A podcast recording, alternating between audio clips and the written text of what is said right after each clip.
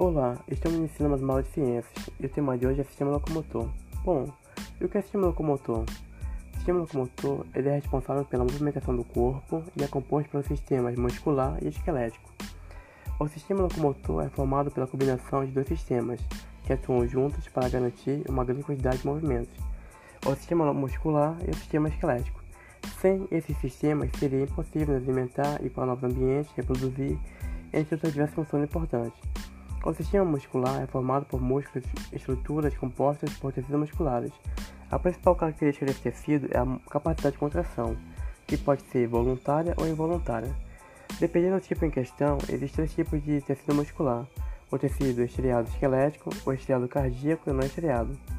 Apesar de existirem diferentes tipos de tecidos musculares, apenas dois estão relacionados com a movimentação do corpo e nossa postura: o tecido muscular esquelético os músculos esqueléticos constituem praticamente 40% de todo o peso do nosso corpo, sendo, portanto, a maior parte da musculatura do nosso organismo. O tecido muscular esquelético permite que façamos movimentos simples, como, por exemplo, mover os ossos, e complexos, como, por exemplo, dar saltos graciosos, porém difíceis, como da ginástica.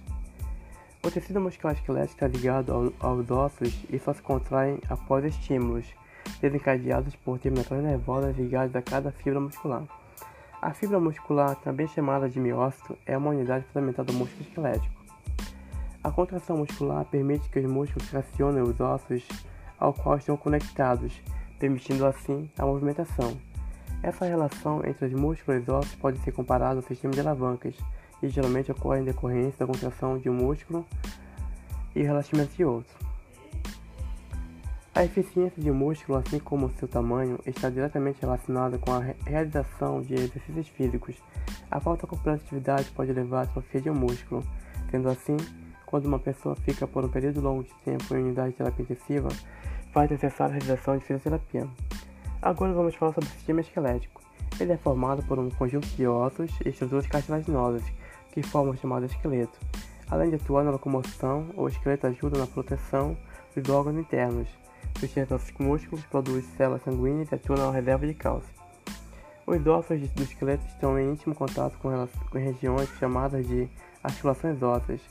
Essas articulações podem ser móveis ou não. As móveis permitem a movimentação de um osso em relação ao outro, diferentemente das imóveis, que não permitem tais movimentos. O esqueleto pode ser dividido em duas porções principais, o esqueleto axial e o esqueleto pendicular. O esqueleto axial é composto pelos ossos do crânio, casteolato e coluna vertebral, o esqueleto perpendicular é formado pelos ossos dos membros superiores e inferiores. Então, vale destacar que a atividade física não é importante apenas para o sistema muscular, tem efeito positivo também sobre os ossos. Sabe-se que a atividade física aumenta a massa óssea. E assim, esse é mais um podcast sobre o sistema locomotor. Muito obrigado, até a próxima.